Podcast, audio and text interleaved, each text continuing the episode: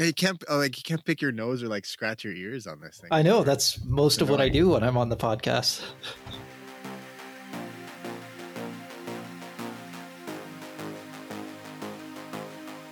Hi everyone, I'm Andrew, And I'm Michael. and this is the Endurance Innovation Podcast.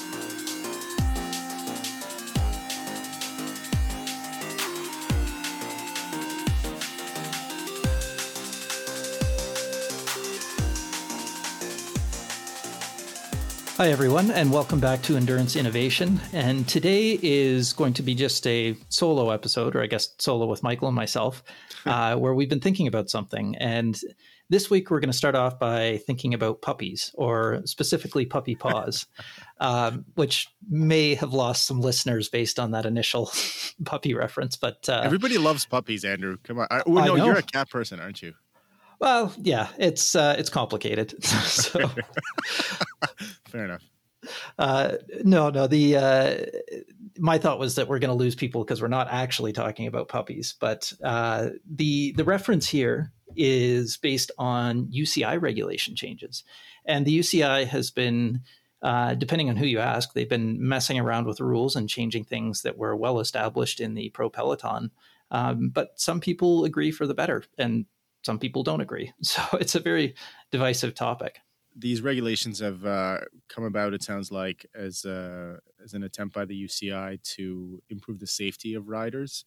Um, and you are, as Andrew alluded, you're going to hear a mixed uh, mixed bag of uh, of pro and con argumentation uh, for these rules.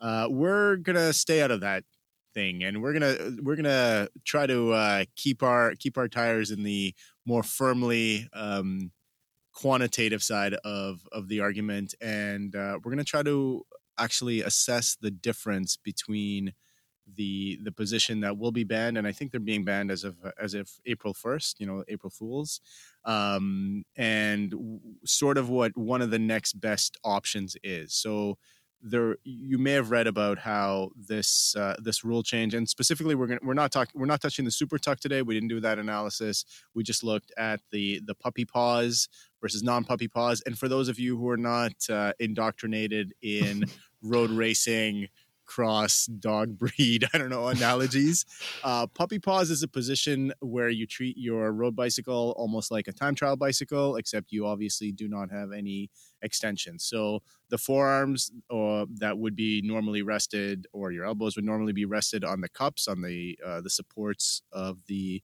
of the time trial bike uh, it- leading into your aero extensions with your hands grasping the the tips of the aero extensions where the shifters are in this position, and I'm sure you've seen it if you watch any cycle racing. Your forearms are ra- resting close to the stem on the top of the on the top of the the drop bar, and your hands are kind of hanging out in free space. And they, you know, if you stretch your mind a little bit, they sort of look like puppy dog paws, hence the name. I was just trying to visualize that there.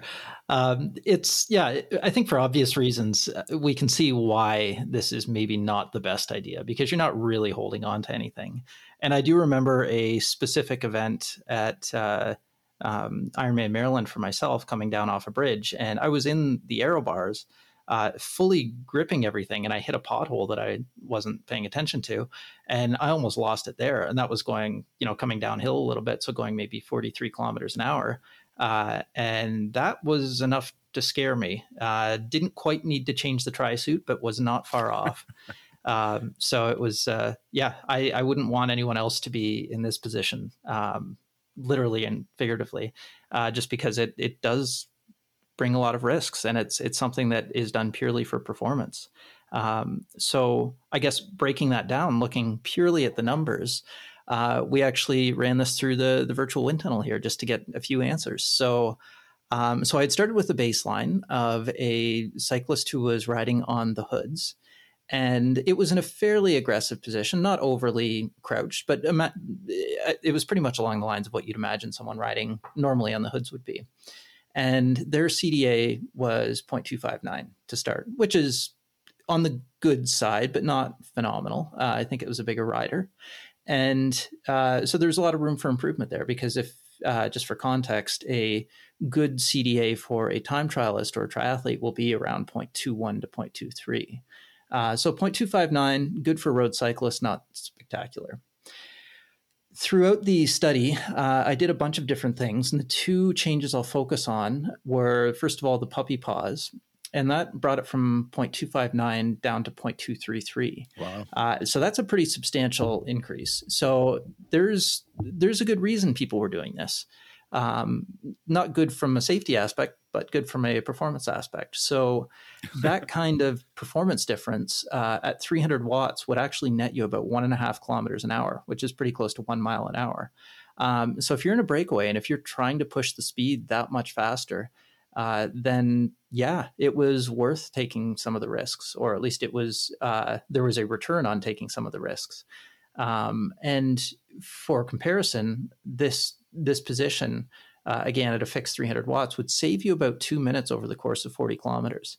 Um, so not an insubstantial amount of time. It was a pretty good return. Yeah, that's that's dramatic. Yeah, absolutely. Um, but the really interesting thing that kind of I don't want to say puts this to bed in my eyes, but at least puts it into context or uh, puts it into a relative comparison is I took the same rider and had them crouch down into probably a similar torso position, but with more outboard arms.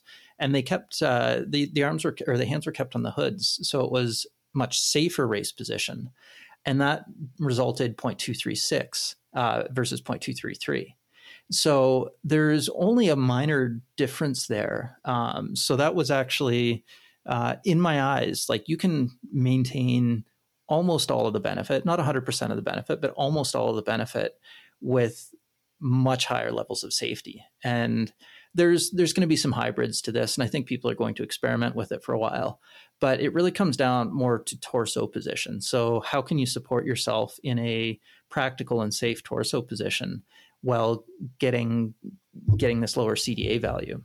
So when we compare the the speeds of the riders or of the, the different positions at 300 watts, um, there was a one and a half kilometer an hour improvement with the the puppy paws, but actually uh, it was 1.3 kilometers an hour improvement with the the lower torso position. So really, mm. yeah, 0.2 kilometers an hour. It is a difference in the end, for sure, but it's not as big of a difference as it could be. It's um, personally, I would go with the the more safe position. And the other thing too, and this is a little bit more of an intangible, but if you're fighting to keep control of the bike, uh, you're actually going to increase rolling resistance. So if it's something where you have better control, you're going to keep your uh, your path more straightforward. It takes less steering corrections. That actually could have a, an impact in your overall speed too. That's a factor that probably a lot of folks don't don't consider too much. But I suppose the puppy paws only really came into play when you're uh, you know you've got some free free tarmac ahead of you where you're probably not mm-hmm. expecting to make a ton of corrections if you're doing this in the peloton you're probably going to get shot or at least pushed out of the peloton yeah that doesn't seem like anything that those guys would do hopefully you you mentioned torso angle being super important and that makes a ton of sense but what about uh, forearm angle because i'm thinking back to mm-hmm. uh, the breakdown that you did for us andrew a while back when you looked at all the you know you you you dissected yourself and you looked at the individual component drag they drag from the individual components of your body and your bike. And I remember the forearms being uh, non inconsequential, and that was on a time trial bike when the when the arms when the forearms are fairly hidden from the, behind the fist, right? I mean, high high hands mm-hmm. notwithstanding. um, but in a you know if you're if you're sitting up on the hoods or in the drops, your forearms are very much in the wind versus in like a puppy paw or a modified paw position, you know, you'd uh, you would hide you would hide a lot of your forearms out of the wind. What do you think about that? Yeah, so the the path the airflow would take to get to your body, or at least around your body, um, if you put the your arms directly in front of you, more like a time trial bike, it's going to have less of an impact because um, yes, the drag specifically on the forearms might be higher, but you're probably reducing the drag for anything downstream. Uh, it's kind wow. of like drafting behind a, another car or truck or rider or sure. whatever analogy you want to use there.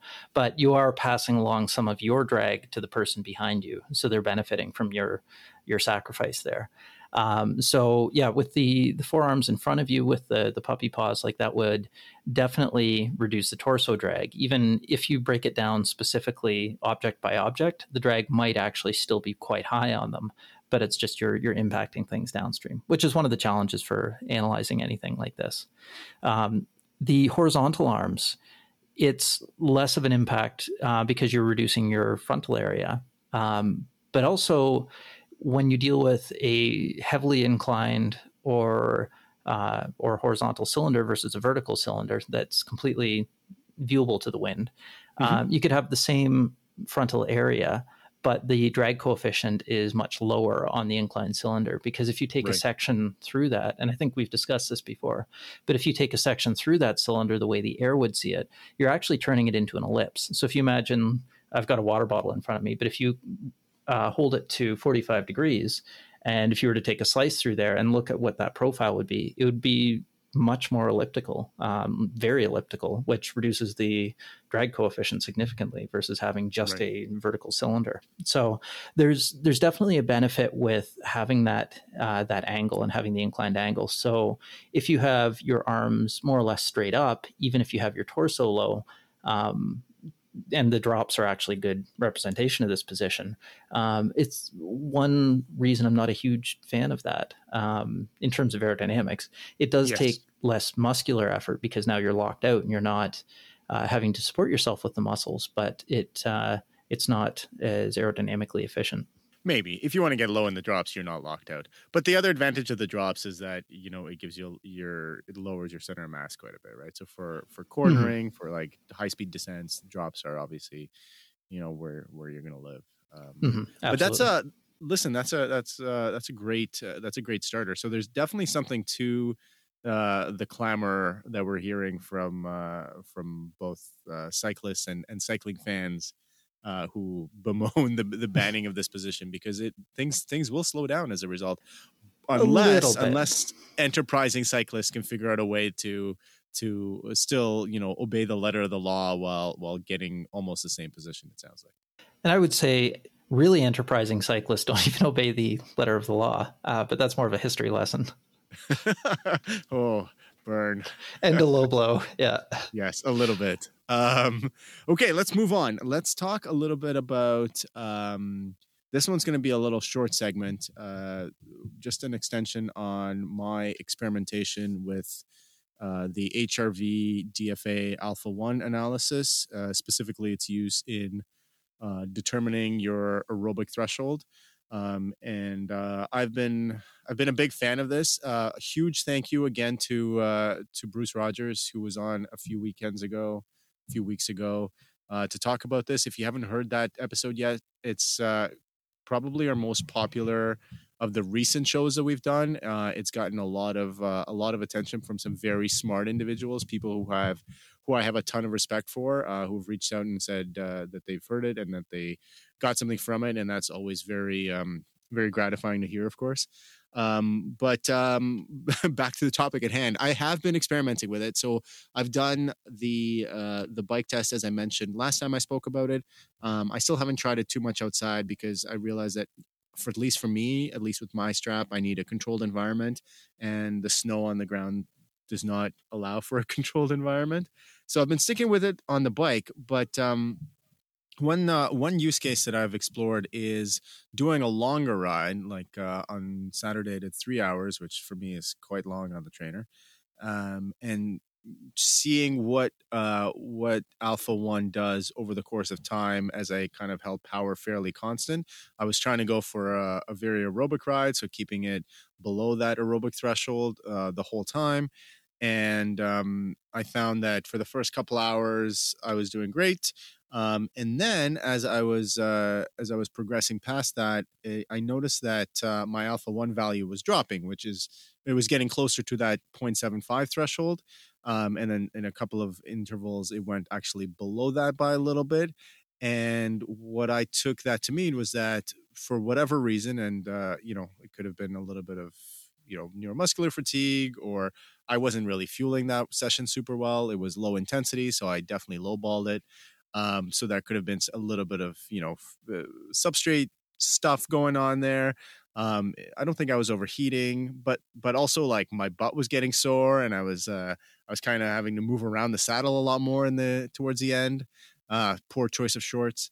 And so that anyway, regardless, regardless of what the rec- the reasons were, that value was uh, trending towards the threshold and actually dipping below the threshold. And when I talk about it, the the DFA alpha one value dipping below the threshold, it's kind of an inverse relationship. It means that my physiological state was actually tipping above the threshold, which is what I wanted to avoid. So what I ended up doing was just making very small adjustments to my power. I was riding erg mode on Zwift, and so it's very easy, as you guys know who've ridden on Zwift, to to just you know modify that power a little bit. I think I went from hanging out around uh, bouncing around 215 220 watts which would be below my aerobic threshold of say 230 235 but after a couple hours it started getting kind of close so I ended up, you know, taking it down, I think five watts, um, and that kept it um, nicely below. So the reason I tell you this long and hopefully not terribly boring anecdote, listeners, is because uh, I'm trying to test out a use case for this um, for this tech to m- monitor longer workouts and making sure that if our stated goal of a workout is to ride below, maybe close to, but below uh, the aerobic threshold with this uh, with this analysis, this monitoring tool from Marco Altini and HRV4Training, you can do it.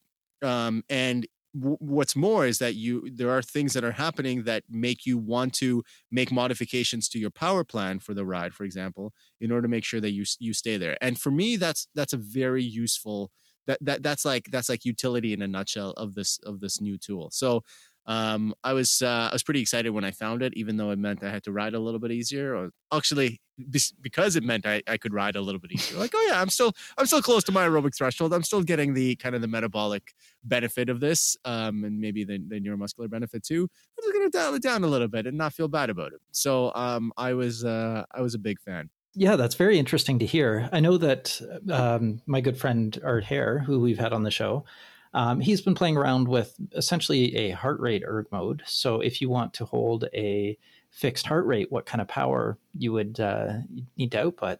Um, so the early incarnations of this were actually quite funny because heart rate is lagging. So if you put your target at say 160 beats per minute, um, you'll get 900 watts brutal. until you yeah until you hit 160 beats per minute.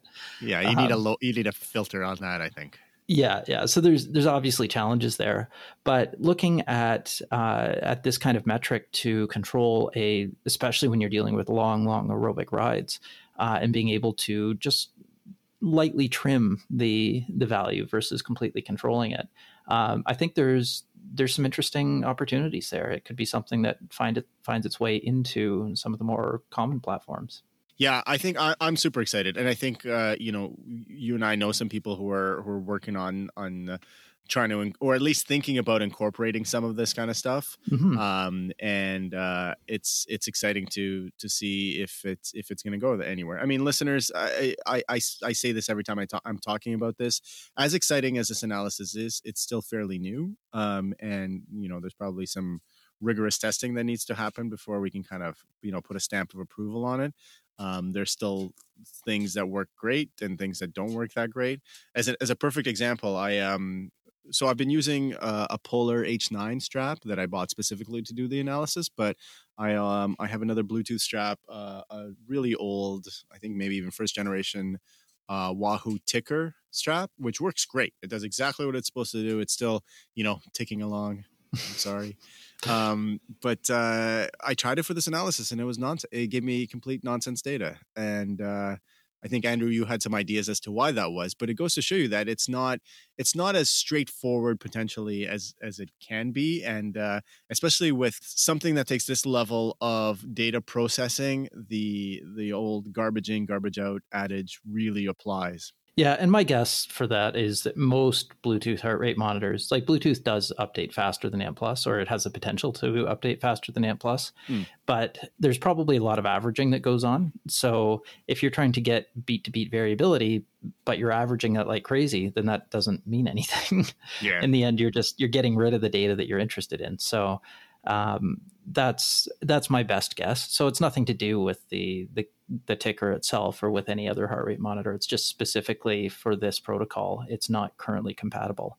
Um, and it's not to say that the TICKR or any other ones couldn't be. It's just the firmware that they have on them, it doesn't output the data in the format that you need right now. Yeah, and this is also like a really old model, so it could have been that they've changed it 14 times since since I got this uh, this particular one. Um, but yeah, it's uh, it's really important to make sure that you have you know folks that you have the the right tools for the job. So I'll I'll keep playing around with it. I think it's uh, um, I don't do it you you know for for day to day riding anymore, but um, it is fun uh, to do to do a periodic check. Also, you know, it's it's a very it's a fairly low uh, low cost and low uh, stress way to test your aerobic threshold, which I think is honestly one of the most important metrics for for folks to track and one of the hardest ones uh, that has been so far to uh, measure fairly accurately so michael if i were to say to you seven hours what would cross your mind uh, the absolute minimum amount of time I need to sleep in a night in order to be at least a semblance of a functioning human being. Is that what we're talking about, Andrew? Uh, maybe before the episode, but uh, on air, no, that's not what we're talking about. but thanks for your attempt. Uh, seven hours in triathlon, more specifically. Yeah. So, listeners, you may have uh, you may have had this cross your radars, but there's a pretty bold project in the works uh, from the likes of Christian Blumenfeld and uh, Jan Frodeno on the men's, trying to go sub seven in a full distance iron event. And on the women's side, trying to sneak in under the eight hour mark, it's uh, Nicola Spirig and Lucy Charles Barclay. So this is a really bold undertaking, and I think it's probably a little bit of a bigger lift for the for the fellas than it is for the ladies, just because of the way the current world records are. Uh, but it's it's super exciting because it um, depending on the format that they choose, I imagine they may do something like the Breaking Two format, where it's not really a race in the traditional sense, but they're just trying to do this in a in an optimized uh, environment, just to do their their absolute very best in, order to to break these records. Uh, have you heard about that? Which way it's going to go, Andrew? No, no, I honestly don't know a lot of these details. Um, so you had actually brought it to my attention initially, so I hadn't seen any previous media coverage. So I've got a very fresh perspective here. Fair point. So why don't we start at uh, at where the the current world record sits? Uh, records, plural, of course, men and mm-hmm. women. Um, and we're obviously going to include the the challenge races because historically, other than that one running of uh, of Ironman Texas that was short, and I think that was in 2018 um, the the the race at Challenge Roth has been the one that, uh, with one notable exception, has produced the fastest results. So I have these pulled up in front of me because I don't remember these, of course, the top of my head. But um, the fastest iron distance race was uh, Frodeno, uh, the man himself, in uh, uh 2016 at Roth. He went 7:35:39. Um, then the next couple of results are from that te- shorter Texas race, and then the next uh, the next result that was from a, a full course was Tim Don in Brazil uh, in the year in the following year in 17, and that was seven hours 40 minutes and 23 seconds. So we're kind of looking at 735 being being the standard for the, for the men and remember they're trying to go under 7 so that's that's that's a lot of that's a that's a lot of minutes to shave um, and then for the for the women, uh, Chrissie Wellington still holds that record, also set at Roth in eight hours, 18 minutes, and 13 seconds. So for for the women, it's it's a matter of uh, chopping 18 minutes off, uh, so about half the half the time reduction of the men. But 18 minutes is a is a world of time uh, when you're already so so fast. Yeah, and this is I mean this is exactly why you said it's more of a heavy lift for the men not that seven hours in particular is necessarily more of a physical challenge. It's just there's a lot bigger difference, uh, percentage reduction in time that's required.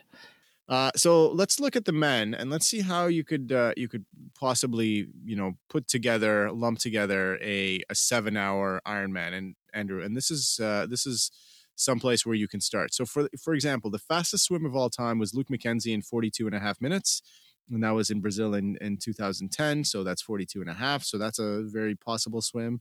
Um, the the fastest bikes, and this is funny because the top five of these are Andrew, are Andrew Starykowicz. So he's basically it looks like he's out there just to win the bike and then go home. Although that's that's not very charitable to Andrew, who's an amazing athlete. Um, but he's got uh, in that Texas race, which was short, and he actually went sub four. He went 354.59 but in um, in the the previous year's running of that race, he was just over four hours, so he was 401.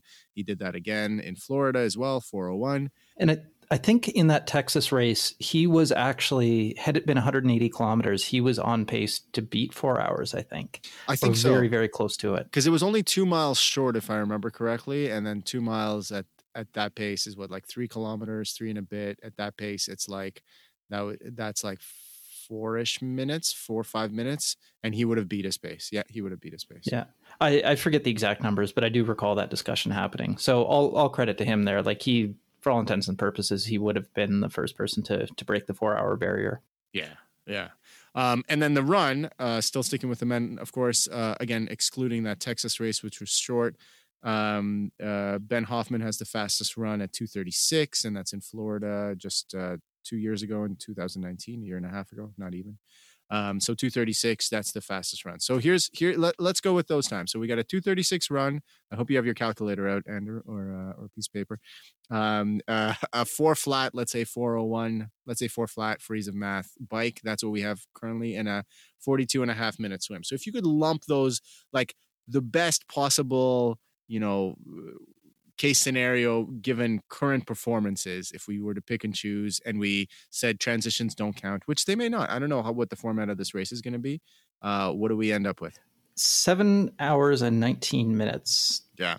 So or yes yes that's right. Sorry just trying to read my calculator.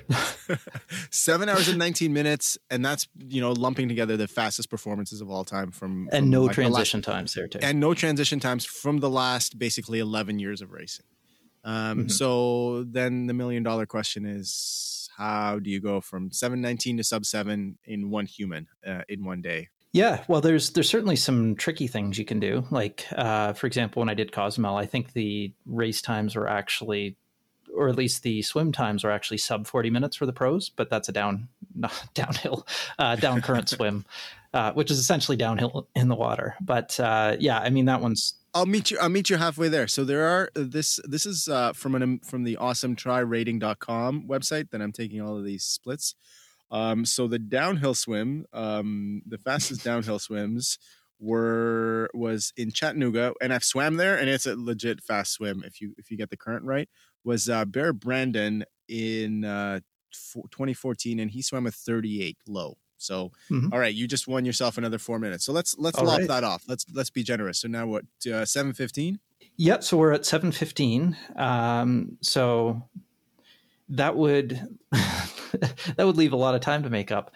Uh, but realistically, like the fastest you could well, I mean, the fastest possible in the marathon is just over two hours, and that's fresh. So there's no way after riding three hours at 300 watts, you're going to be able to pull off a you know two hour under two hour and 10 minute marathon. Yeah, no. Uh, um, so I would say uh, the guess is like maybe 230 could be beaten, um, and I'm sure it will be beaten at some point. But that's going to be uh, that's going to be a, a, a pretty heavy lift, I think, taking that much time, six minutes off of the the marathon. For what it's worth, yeah. I mean, we're totally listeners. Obviously, this is an exercise in uh, in in you know tissue paper holding in the wind. So we're well. Let's say let's say we'll do six minutes. And the reason we're narrowing it down to the bike is because you know on the bike we can actually turn on our brains and do some uh, do some math. Actually, turn on Andrew's computer and do some math and figure out how fast. I'm how not taking fast. credit for this one. okay, fair.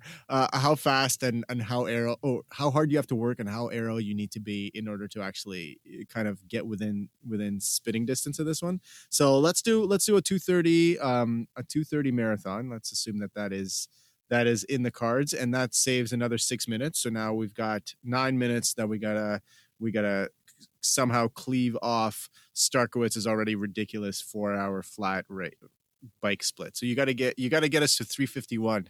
Andrew, how do we get to 351? Yes, so 351. So let's say that we're doing um, approximately 45 kilometers an hour would be four hours. Um, so the the numbers. Uh, this is just going to the the Gribble cycling power and speed calculator, which I'm sure most people have probably played with a little bit. Um, but using a CDA of 0.21 and a mass of 68 kilograms, which I think is a little bit lighter than Starkey, um, but That's That, uh, that's that how he can go four about- hours on a flat course. It's because he's a little Yeah. bit heavier than 68 kilos. Yeah, well, yeah, a little bit more power than 300 watts, I think. I Um, bet. so, yeah, uh, with a CDA of 0.21, that brings us to basically the the 45 kilometer an hour mark. So, I mean, that's that's within reason, right? So, that's the- four hours. Four hour, Yeah. yeah, the four hours within reason, um, and it's been shown, it's been proven. Yeah. Um, so, if you were to look at track cycling as inspiration, the the numbers that we've heard previously talking to uh, to our friend Kurt Bergen Taylor, uh, it actually gets us closer to at the low end a 0.16 CDA, which is I want to say astronomical, but the opposite of that. Um, Minuscule. minuscule. Yep. Yes. Uh, so I see we were on the same page there. Um, but yeah, if we if we had a 0.16 CDA, which again is going to be very difficult to to maintain for that length of time, but it's not outside the realm of possibility. Um, at the constant 300 watts, again with zero wind impact and zero elevation gain and nothing else happening, uh, that would take you to 48.8 kilometers an hour roughly. Let's just say 49 kilometers an hour for easy figuring. Actually, You have a calculator. Don't make yeah. Make this easy. yeah, exactly. None of I'm this is cheating and I easy don't need figuring. Yeah. Okay, so if you're doing 180 kilometers at 48.76, uh, that would take you 3.69 hours. Uh, so that would be three hours and 41 minutes. Wow. Um, so that that would With be ten minutes to spare. well, yeah, transitions. so, uh, yeah, it's it's not impossible. It just takes, and this is this is why we focused on the bike because there's more to be gained with, let's say, technology or technique. Uh-huh. Um, but I, I think that that is probably the area. Like swimming is probably close to its limit unless you use something like the speedo suit, um, and running is pretty close to Well, you its do use the speedo suits, right? Like that's what speed suits are. Yeah, Yeah, I'm sure they would use like whatever wetsuits, whatever whatever made them the fastest under the circumstances. yeah, that's that's true. Yeah, so just without invoking new technology, let's say something Fair. equivalent to the speedo suit, I think is what I was getting at. Um, uh, didn't have a calculator to help me on that one, unfortunately. the the time savings that we could see with the the bike leg are more substantial. You you also spend the most time there too, Mhm. so it's the fastest. It's the most dependent on uh, not something that's directly under your control, or at least something that can be easily manipulated by you in your drag coefficient. Yeah. uh, so or drag area more technically but um, yeah it's it's something that would be achievable i'd say. It would take a lot of time and effort and probably money to get this level but uh, yeah if you were to save 19 minutes um, then that that is a possibility. And looking at some of jan Frodeno's performances uh, or even Blummenfelt um, like they've they have demonstrated that they can run super fast after really cooking it on the bike. So I don't, and they're both good swimmers. So I don't think this is entirely unreasonable. I think it'll be a while before it happens, but it's not impossible. Yeah, I think um, I I don't disagree, especially with the kind of the innovations that we're seeing from the track cycling world. Um, and this has now become my favorite uh, my favorite example. But if you look at uh, the recent PTO championships in Daytona, where you had you know a relative unknown um, compared to the rest of the field, um, Magnus Ditlev, who had who had the fastest bike split on the day. He rode faster than any of the other super bikers on the course, including our, you know, our fan favorite Lionel. Um, he didn't beat him by much, but he did beat him by a little bit. Uh, no, he, you know, didn't have, he didn't have an amazing swim or an amazing run, but he still did had a had a terrific race.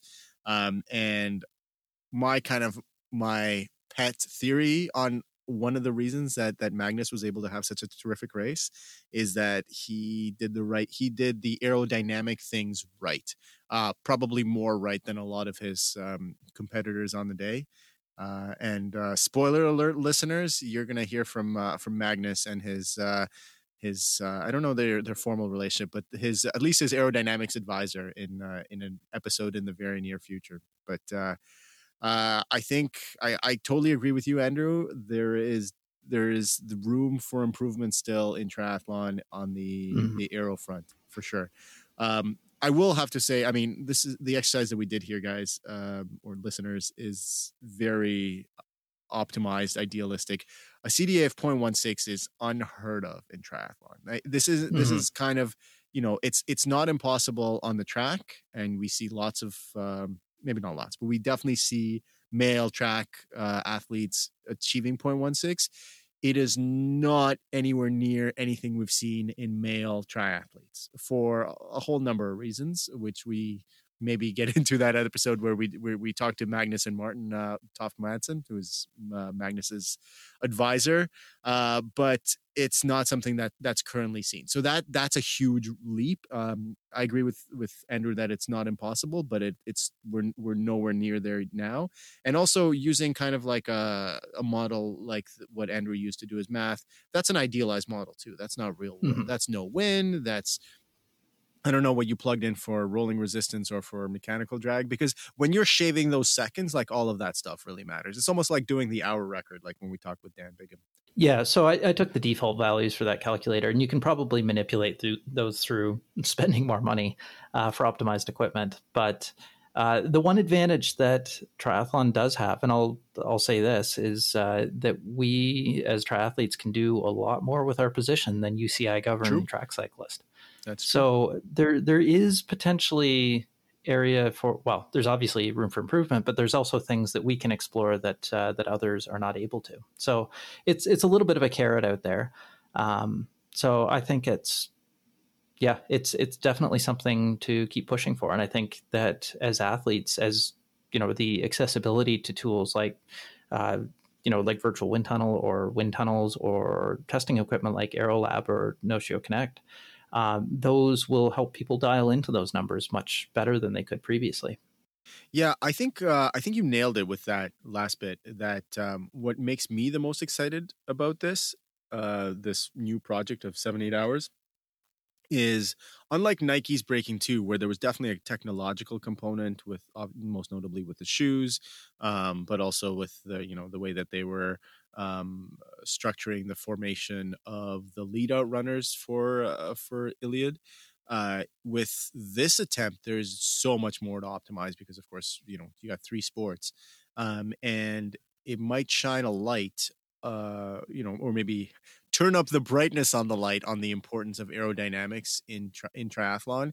And if you can get these records that are you know, like like um, I almost said Paula's record, but uh, no, Chrissy's Chrissy's record that has stood for uh, almost eleven years has been unbroken.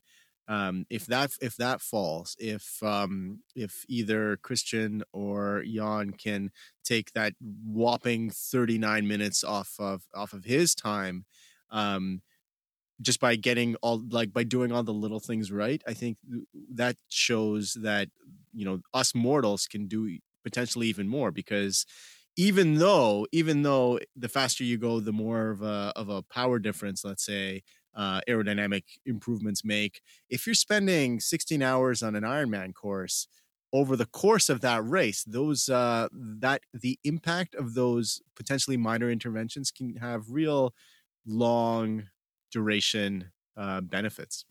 Mm-hmm. yep so it's exciting times Absolutely. So, uh, listeners, thank you very much for uh, for spending another little bit of time with us. As we close out, we want to read one more review that you kindly submitted, and uh, as we've been calling for them, uh, please do keep them coming.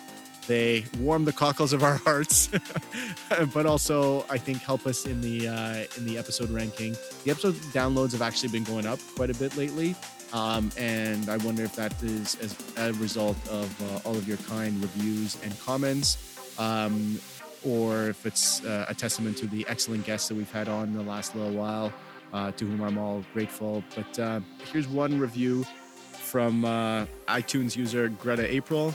The review is titled Just What the Title Says Straight up talk about innovations in endurance sport that can help you enjoy the sport more and they keep the technical talk to a level that's easy to understand.